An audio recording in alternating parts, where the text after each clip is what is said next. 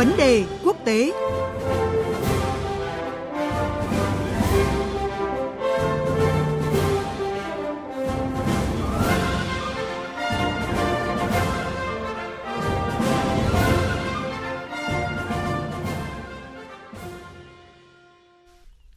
Thưa quý vị, mối quan hệ cơm không lành canh chẳng ngọt giữa Thổ Nhĩ Kỳ và khối hiệp ước Bắc Đại Tây Dương NATO lại vừa tăng nhiệt sau khi nước này ra tối hậu thư cảnh báo sẽ phủ quyết mọi kế hoạch của liên minh quân sự này. Điều kiện mặc cả của Thổ Nhĩ Kỳ đó là sự ủng hộ chính trị mạnh mẽ của NATO trong lập trường đối với vấn đề người quốc ở Syria. Thời gian qua, thư dư luận đã chứng kiến những nhượng bộ không nhỏ từ phía NATO đối với thành viên cứng đầu và nhiều mâu thuẫn là Thổ Nhĩ Kỳ và cũng bởi Ankara vốn có vị thế và vai trò địa chiến lược đặc biệt quan trọng khiến NATO dù khó chịu nhưng mà cũng không thể từ bỏ. Và liệu động thái của Thổ Nhĩ Kỳ lần này thì có khiến sức chịu đựng của NATO tới hạn? Mời quý vị và các bạn cùng nghe cuộc trò chuyện và trao đổi giữa biên tập viên Phương Hoa với chuyên gia các vấn đề quốc tế Phạm Phú Phúc phân tích về vấn đề này. À, xin chào chuyên gia Phạm Phú Phúc ạ. Vâng, tôi xin kính chào quý vị khán giả của Đài Tiếng nói Việt Nam và biên tập viên Phương Hoa. À, thưa ông, trong động thái mới nhất thì Thổ Nhĩ Kỳ đã mặc cả với NATO về việc khối này phải công nhận lực lượng người quốc ở phía Bắc Syria là khủng bố với việc đồng thuận với kế hoạch phòng thủ của khối này tại Ba Lan và vùng Baltic. À, trước hết thì ông có thể lý giải như thế nào về động thái này của Ankara? Vâng, theo tôi cái cuộc mặc cả mà biên tập viên Phương Hoa vừa nói giữa NATO với lại Thổ Nhĩ Kỳ chỉ là giọt nước làm tràn ly thôi. Chứ thực ra trong quan hệ giữa họ với nhau luôn luôn không êm ả thậm chí có những lúc rất căng thẳng.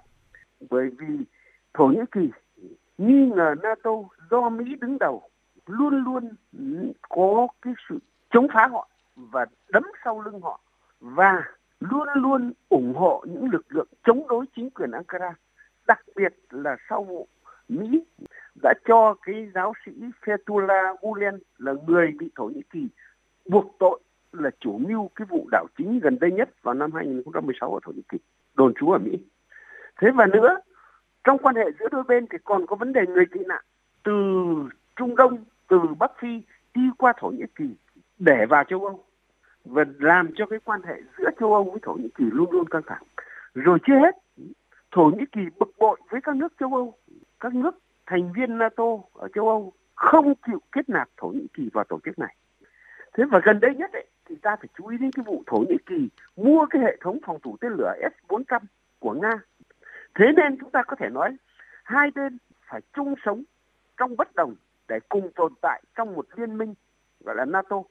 Và họ cùng biết rằng phải còn lâu lắm nữa mới có thể giải quyết được cái mối bất đồng ấy. Vì thế cho nên cái việc Thổ Nhĩ Kỳ ra điều kiện với NATO chỉ là giọt nước tàn ly thôi. Vâng. Dạ vâng ạ, thưa ông. Còn về phần mình thì giới chức NATO lúc này có lẽ là đang rất là nóng mặt với động thái mới nhất của Thổ Nhĩ Kỳ ạ. Vậy theo quan sát của ông, liệu cái diễn biến lần này có khiến cái liên minh quân sự này có quá sức chịu đựng với đồng minh khó bảo là Thổ Nhĩ Kỳ sau một thời gian dài dường như là à, rất là nhượng bộ hay không ạ? Vâng, theo tôi thì không phải là NATO nóng mặt mà rất rất khó chịu rồi. Dạ. Mà không phải bây giờ mới khó chịu mà tất cả các nước NATO đặc biệt là Mỹ do Mỹ đứng đầu ấy thì từ lâu đã rất nóng mặt với Thổ Nhĩ Kỳ rồi. Nhưng mà cứ phải chịu như thế. Vì sao? Vì Thổ Nhĩ Kỳ có cái lực lượng quân sự lớn thứ hai trong NATO. Thưa quý vị là chỉ đứng sau Mỹ thôi. Mà Thổ Nhĩ Kỳ lại nằm ở một cái vị trí địa chiến lược cực cực kỳ quan trọng. Nối NATO với vùng phía đông của Địa Trung Hải, với Biển Đen và với khu vực Trung Đông, Bắc Phi luôn luôn đầy sóng gió. Và nữa, Thổ Nhĩ Kỳ lại có cái hạm đội hải quân lớn nhất ở Biển Đen.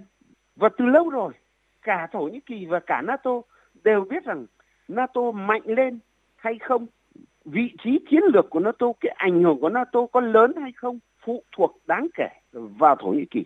Vì thế, như trên tôi nói, cho dù biết là rất căng thẳng đấy, biết là không êm ả đấy, nhưng hai bên cứ phải chịu đựng nhau. Thổ Nhĩ Kỳ cũng cần phải có NATO. Vì nếu không thì như trên tôi vừa nói rồi, là cái vùng Trung Đông Bắc Phi nó như thế thì Thổ Nhĩ Kỳ sẽ bị cuốn vào những cái cuộc chiến hay cuộc xung đột quân sự ở đấy. Chưa kể là quan hệ giữa Nga với Thổ Nhĩ Kỳ sẽ tác động không nhỏ đến cái quan hệ trong nội bộ NATO, đến sức mạnh của NATO. Vâng. Dạ vâng ạ, rõ ràng như ông vừa phân tích thì cả hai phía là Thổ Nhĩ Kỳ và NATO đều có những cái lợi ích chiến lược khi mà ràng buộc lẫn nhau ạ.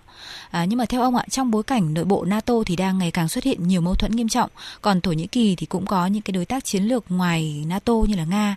À, theo ông thì liệu triển vọng mối quan hệ hai bên sẽ ra sao ạ? Vâng, biên tập viên Phương Hoa vừa nói đến ờ, vai trò của Nga thì tôi phải nói luôn thế này. Mấy năm gần đây, nhiều người đã nói rằng Nga đã có những cái tác động, những cái ảnh hưởng nhất định làm cho cái khối NATO có những cái chuyển biến trong nội bộ. Chuyển biến đây tôi muốn nói theo cái hướng là không tích cực, nghĩa là cái mâu thuẫn trong NATO. Đặc biệt là giữa Mỹ với NATO cũng có những vấn đề nọ kia. Trong khi đó thì quan hệ giữa Thổ Nhĩ Kỳ với Nga thì lại không bị xấu đi mà lại còn tốt lên. Yeah. Dạ. Thì đấy là cái điểm chúng ta cần chú ý đến cái quan hệ giữa Thổ Nhĩ Kỳ với NATO trong tương lai. Ý tôi muốn nói rằng nếu như quan hệ giữa Thổ Nhĩ Kỳ với Nga mà cứ tiếp tục tốt lên như một vài năm nay thì đương nhiên làm cho quan hệ trong nội bộ NATO sẽ bị ảnh hưởng theo hướng xấu đi. Và đặc biệt là quan hệ giữa Thổ Nhĩ Kỳ với NATO là sẽ rất bị ảnh hưởng, bị tác động rất nhiều. Thế giờ trở lại câu chuyện là triển vọng quan hệ nội bộ NATO như thế nào thì tôi xin nói này. Như trên tôi nói rồi là hai bên đang rất cần nhau.